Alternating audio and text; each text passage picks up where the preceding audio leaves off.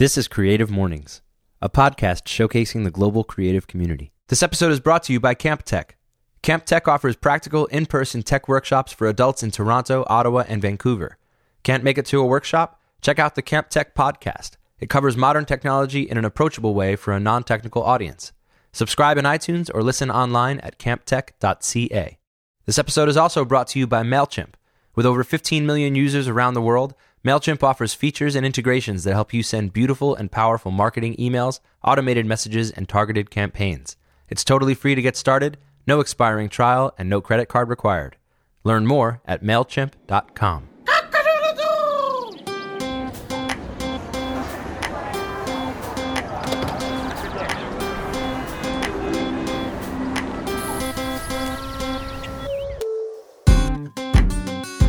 Hey, everybody, welcome to the Creative Mornings podcast. This is Matt, and this week our featured talk comes from Creative Mornings in Louisville, Kentucky. Our speaker goes by the moniker 1200 when he's performing on stage, but his real name is Jacory Arthur. And when he's not performing or composing, he's a music educator at Hite Elementary School in Louisville, where he was kind enough to Skype with me before the day began at 9 a.m. This is what we call the planning period. Okay. So this is where I prepare for lessons, usually in the future or uh, as of today, you know, kind of just making sure everything that I, I need for the materials, curriculum is all together. But I just had a percussion ensemble rehearsal before school. A percussion ensemble rehearsal? Yeah. How many kids are in that? 30, 31. I have 10 in each grade level except for the third grader, there's 11.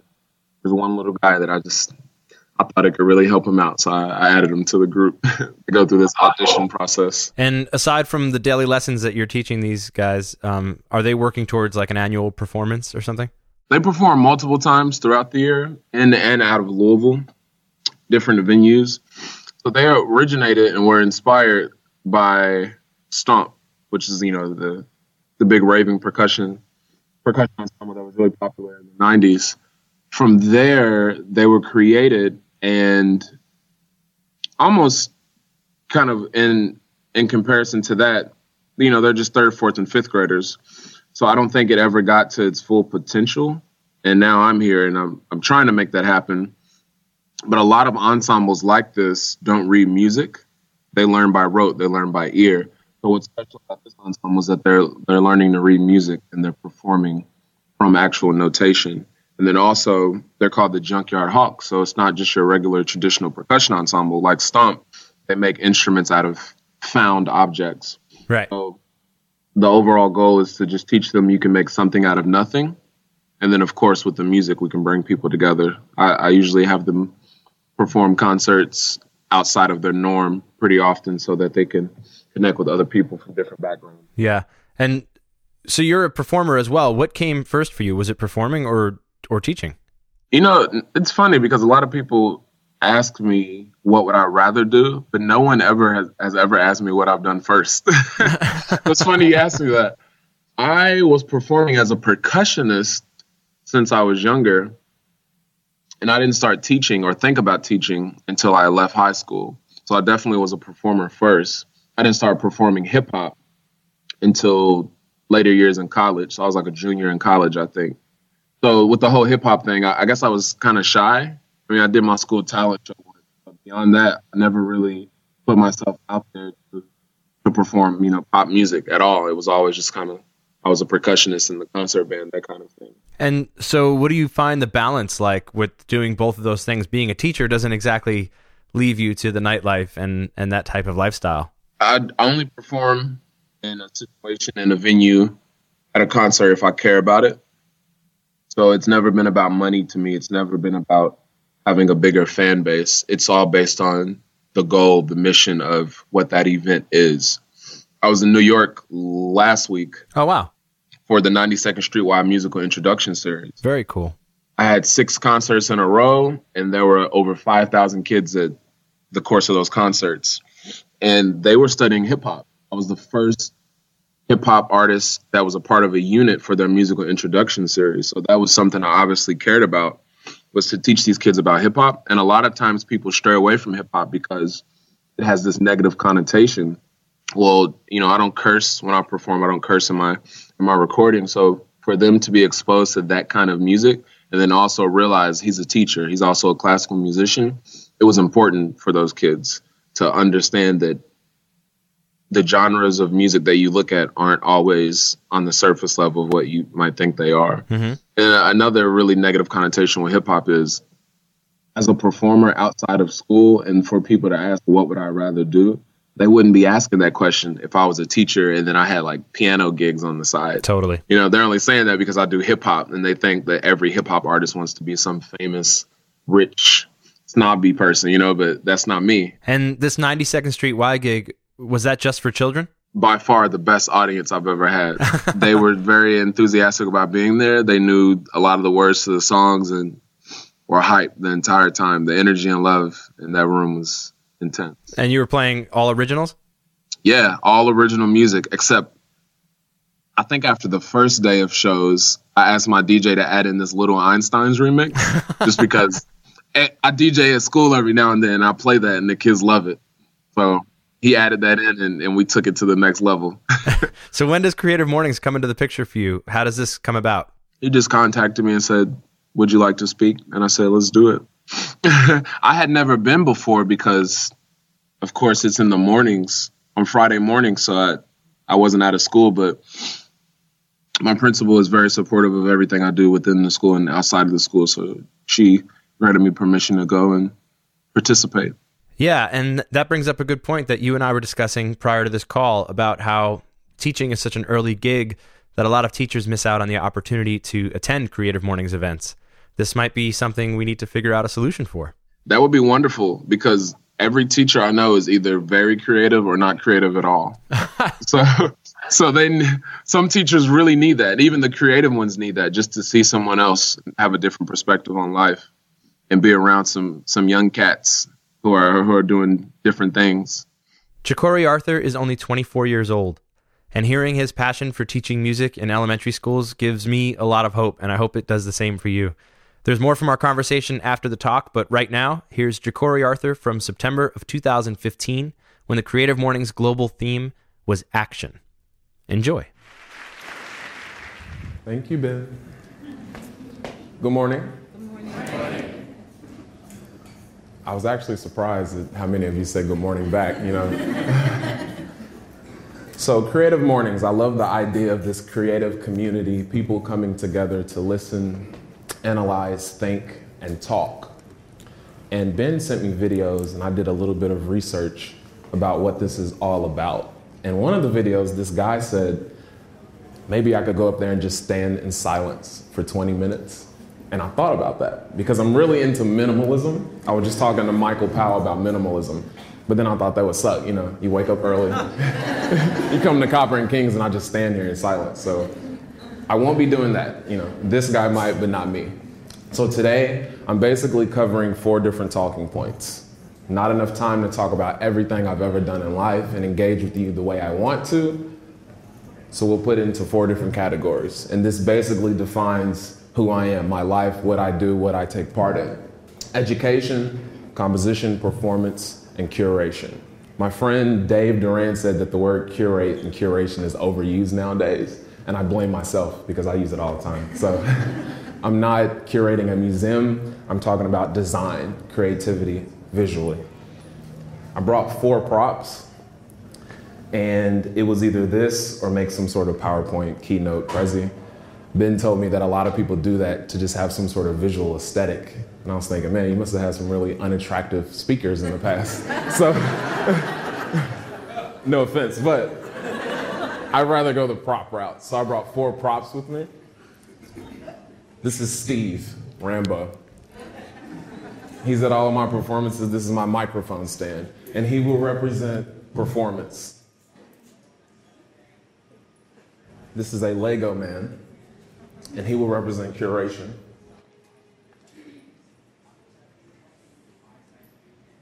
This is a 12 track digital recording studio. And this will represent composition. And the hoodie I'm wearing will represent education. So, with curation, I would say that these aren't even necessarily props. But really significant items that took a part in my life and brought me to where I am today. This guy may be more important than every other item up here. I was very young when I started playing with Legos. And don't get me wrong, I loved other toys. I had all sorts of Ninja Turtles and Power Rangers and whatnot. But something about molding and changing the toys that I had struck me as different. It kind of reflected the world around me. I grew up in the west end of Louisville, a place where a lot of people feel as if you can't beat the stereotype. You can't make it out unless you die or go to jail. And that's not true. So I grew up with these Legos. I didn't have any siblings for years and years and years. And I just created. I built cities. And I used to always get these Lego magazines, and it had all of these kids from around the world making different things. And I never got in the magazine, you know, I was kind of salty about that. But I thought it was so cool that you had kids making their own worlds and not even just an imaginary world, just trying to take themselves out of a situation that they were in and do something different with these little structures, with these little Lego men. And I think back to like the Ninja Turtles and the Power Rangers, those were cool and all, but you can take their hands off, you can take their legs off, you can take his head off. So that's like completely customized Lego man. His body's like Indiana Jones, and then his head looks like a knight or something from like the medieval world. So I always thought that Legos were really important. And they go back to the whole idea of just taking yourself out of a world. And between that and going to music, I went through all of these different phases. At one point, I saw Fast and the Furious, and I wanted to be a race car driver, like a street car driver, but I didn't know that was illegal, you know? and I still kind of don't know that's illegal. I have a lot of speeding tickets. So between that, Fast and the Furious, you know, I, I wanted to be an astronaut at one point. I wanted to be an architect. I wanted to be all of these different things, but they always related back to creating. Even with the model cars, how can you change the car? You know, change the rims, change the vinyl on the side, or with the architecture, how can this building look? What does it look like next to this building or next to this McDonald's? There's McDonald's everywhere, you know, so you got to think about that. And I found music. A lot of you know, if you know me, I saw the movie Drumline and that kind of kicked off this, this enforcement of music is powerful. It impacts the crowd, it impacts an audience. So I saw that movie and I wanted to be in the drumline. So I got to middle school and my band director, Lauren Maxey, I'll never forget, I was awful to her. Wait a minute. I got to middle school and we started band and it was nothing like the movie Drumline. You know, we, we were playing hot cross buns and I was like, what is this? This is whack, you know? So I think that going through that hardship in middle school and high school was really important for me to realize you have to take what you have and change it and mold it. Just like when I was playing with the Legos. You have to make the best out of some sort of situation. I don't think that anyone in this room, anyone you ever meet, will be the best at what they want to be reading a book or watching some sort of documentary. I think that everything in life is all about experience. You have to go out there and live it. You have to commit this action, so to speak. So I went through band. I did the whole band thing for a while. And it wasn't until I was about to graduate high school that I realized I don't know what I want to do with the rest of my life besides music. Thought about being an astronaut, didn't really work out. I'm still on Earth. So music really saved me and took me to another place. And rewind back to before I even got to high school, that's where the whole composition thing came into play. This is called the Korg D1200 MK2. And you notice 1200, that's where my nickname came from. I purchased this when I was 12 years old. Before I was a teenager, I was trying to produce and engineer music very significant item because I didn't have anyone in my life to show me that, to show me the ropes, to teach me. I didn't have a book, a manual, some sort of documentary to watch. And it goes back to the whole idea of action. I had to just sit down and learn on my own. This item came to me when I escaped those childhood desires of wanting to just play and everything being imaginary. So instead of just making this world and imagining it, I had a new world to actually be in. I could actually record, I could actually produce. And I was self taught, and I did that. And I think it's so important and so vital for people to learn something and be self taught. Just by a show of hands, how many people in the room have taught yourself something, whether it was to produce, walk, you know, whatever the case may be, just something of some sort? That's so important. There's a lot of information you might miss from the people who know what they're doing professionally, but the fact that you can sit down and experience something and learn it on your own is so important. I was in this graduate research class and we watched these videos about some random location and they had computers placed in these villages that didn't even have electricity. They had these boxes and they had computers in them. And these kids would come to these computers every day, couldn't even speak English, could barely walk, but they would come to these computers and over a course of time, they learned how to search the World Wide Web, they learned how to type, they learned how to play games. And that just goes to show you that no matter what age you are, no matter what experience you have, you can be self taught in any way, shape, or form. So the idea of composition and relating it to the core of D1200 is very important. And it takes a certain amount of passion to even make that leap. I was saving up money from Christmas and my birthdays for like two years before I bought this. It's kind of scary. What do you want for Christmas? What do you want for your birthday? Money. It's like, what are you getting? You're a drug addict? No, I'm not. So it was kind of weird, like asking that for two years straight and then saving that money up just to purchase this, not really knowing what I was doing at all, but doing it anyway. Very vital, very important. Now, another reason I didn't want to have some sort of visual representation of what I'm talking about is because they all relate to each other. So I'll be jumping around a lot. So if you've seen me perform, it's kind of the same idea, same thing. The composition relates to the performance. And just by a show of hands, how many people have seen me perform? Thank you so much for coming out to the shows. Uh, a lot of you haven't, so I guess I'll perform like a little snippet or something. This song is called Resurrection, and this is just the second verse of it, so I'll just perform a little bit of it. I show up to events by myself.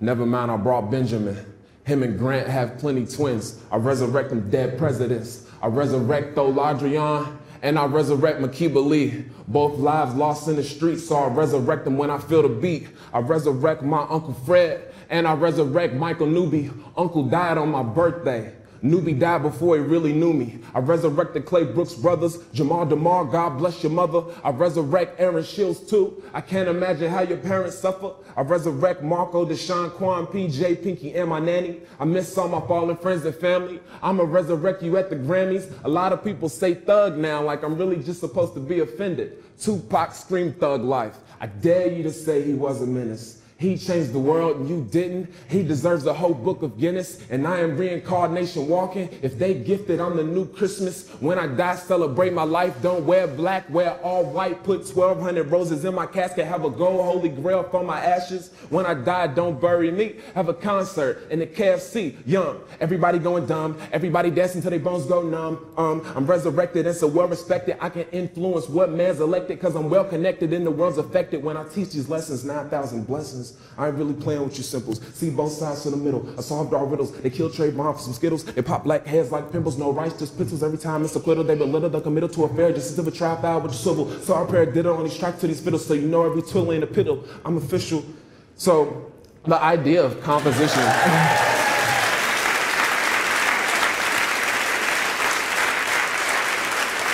Thank you. So the idea of composition is important and it goes back to the whole idea of being creative.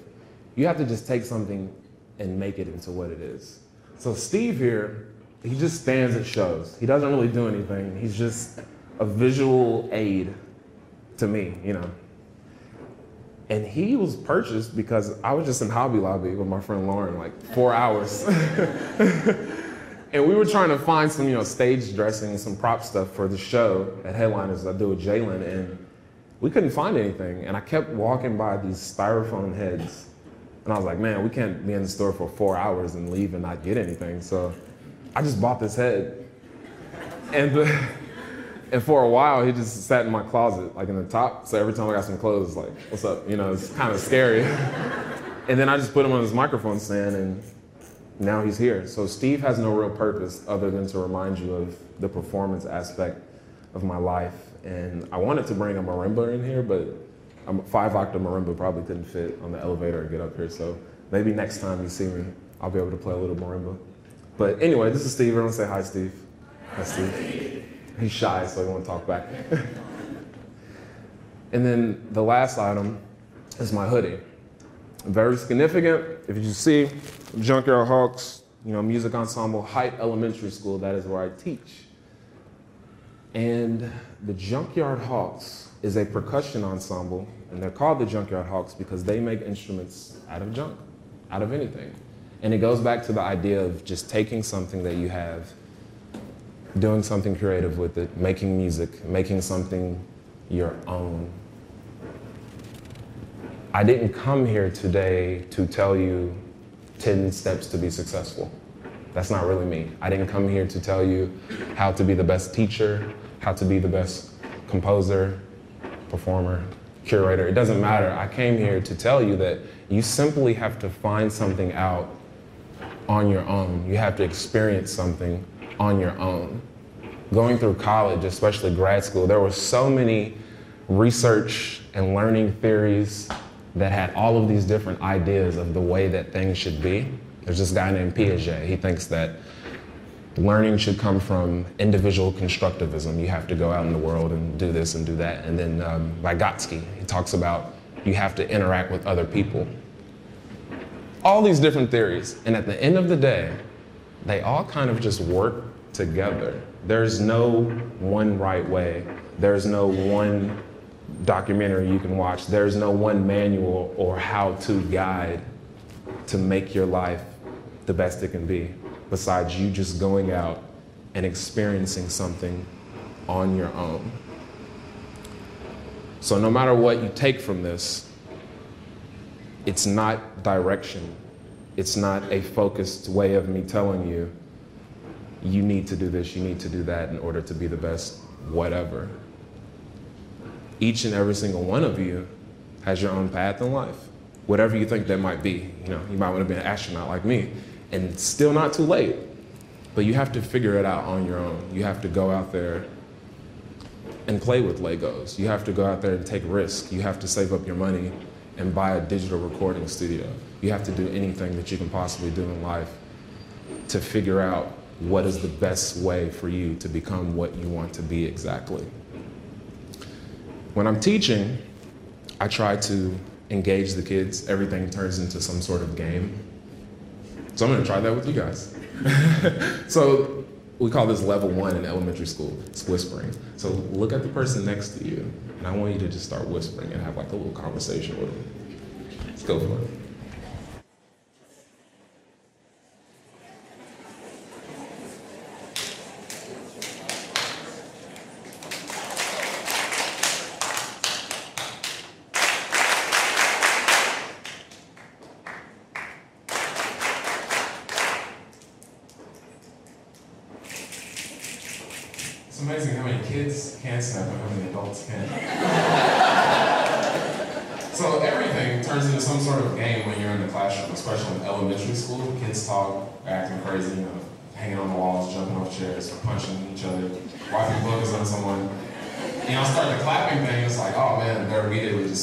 into it, they're into it.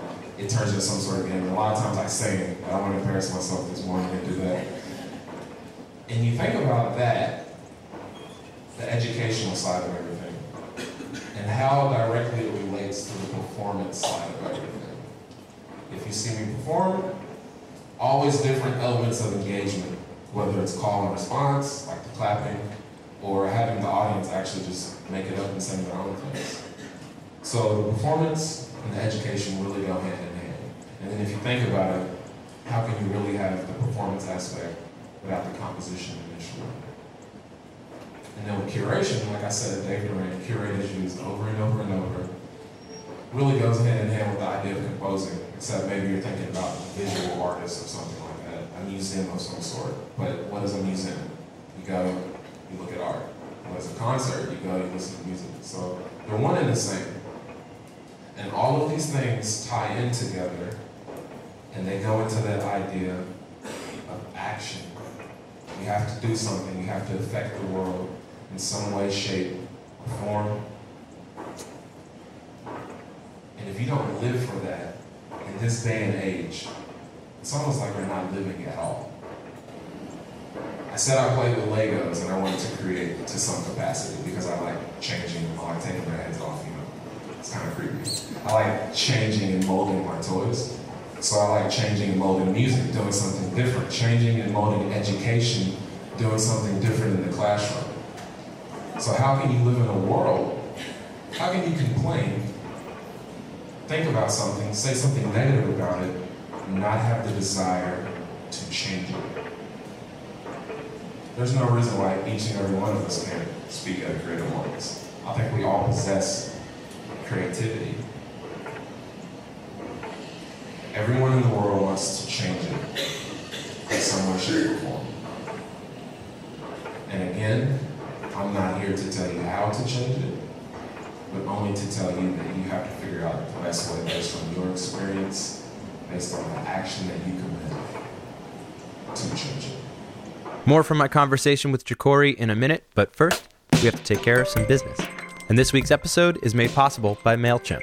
In the old days, and I've been doing it long enough to know, um, it used I used to have to call people. That's Jeni Britton Bauer of Jeni's Splendid Ice Cream, who just dated herself as an ice cream maker since before the dawn of email. Oh man, I have been making ice cream for more than half of my life professionally. I quit art school today. I literally walked out of figure drawing class to go make ice cream. Which actually isn't surprising because the way Jeni's approaches ice cream is a lot like working with a blank canvas. Uh, it absolutely it is like a like a blank canvas. It's in fact, I have a, a creative team around me. So on this team, we create all of our new flavors. We do all of our photography, we do all of our copywriting. And so we take it all really seriously, like art. I mean, we love doing the emails. I think that's one of the things that MailChimp allows us to do. It's not like a huge communication team. I mean, it's literally me often writing the emails and then Ryan you know, and Chelsea putting them out into the world. Which, let's face it, is a lot easier than calling all of your customers to tell them about a new flavor. Yeah. So once we got plugged into MailChimp, the first thing we realized is that they're really kindred spirits to us. They think about email the same way we think about ice cream. Like that they're never satisfied, they're always pushing, they're always looking for ways to get better as they grow. That is exactly what we do every day at Jeni's you know, and it's both fun for us, challenge and fun, but it's great for our customers, obviously, too. With over 15 million users around the world, MailChimp offers features and integrations that help you send beautiful and powerful marketing emails, automated messages, and targeted campaigns. It's totally free to get started, no expiring trial, and no credit card required. Learn more at MailChimp.com. So, what was your music education like? No music education in elementary school. Oh, wow which is crazy, you know, and very ironic that I'm teaching in one now. But I didn't have any music education in elementary school, and then I got to the sixth grade, joined concert band, and from there I had stayed in band. I don't know why, because I, I didn't even like it. I just felt like I was doing it because I know deep down inside I wanted to learn more about music, but I didn't feel like I was growing as a musician. And my teachers try their very best to motivate me, but a lot of times public education music educators end up in situations where they weren't given the skill set to communicate properly or to motivate and inspire students that are from different backgrounds from them. So for someone who grew up listening to hip hop only, R&B only, gospel only, and then you put me in concert band and we're playing Hot Cross Buns or Mary Had a Little Lamb, right. there's a huge cultural disconnect. Because, you know, of course I was a kid, but I didn't have a music education didn't have that music education exposure at a young age. So I missed out on a lot. And I'm realizing that as I teach elementary kids, there's songs, you know, there's repertoire that I just don't have recollection of. And I'm learning this now and I'm teaching it to them and it's like I'm getting my childhood back. Right. And do you feel like the music curriculum is way outdated? Because I'm with you. I, I I'm a self-taught musician as well. And my first experience with guitar was like age nine. And I was being taught those same songs that no kid wants to learn. And I'm more than 10 years older than you. So I'm sure someone 10 years older than me feels the same way, you know? In some aspects, absolutely. But at the same time, it's constantly being updated. So it's it's absurd to think that it's outdated because it's constantly being updated. But I don't believe the people who are updating it, the people who are making revisions to the curriculum, are necessarily well versed in every culture's music, every culture's arts. Mm-hmm. So, yes and no. It's segregated Okay. more th- more than anything. We should change that. Yeah. Um, so, kind of a random question, but you mentioned Legos often in your talk, and I'm curious if you could make yourself into a Lego, what would it consist of? Astronaut helmet, Mhm. Indiana Jones jacket, Okay. uh, a sword. If I could put a crown on top of that astronaut helmet, I would. I would be like a, a king or a knight with the with the helmet on. But uh, Spider-Man glove, Did you say a Spider-Man glove? yeah, and a snowboard Awesome. on the feet. Thanks. Thanks for playing along with that. Uh, last question is how we end every episode. If you could go back ten years and meet yourself, what's one thing you would share with him? I was 14.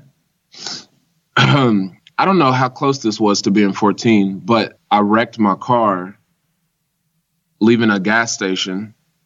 This is my first car, and I would just tell myself not to back up, not to leave the car in reverse. watch, watch where I'm going. I feel, I feel like that wreck that I that I caused on my, you know, on my on myself was the the foreshadowing of a lot of things that occurred throughout my teenage life. Totally. Yeah, so self-inflicted wreckage. right. That was actually really impressive. Yeah, I think you you might have just gone through some therapy. You might have figured out some things.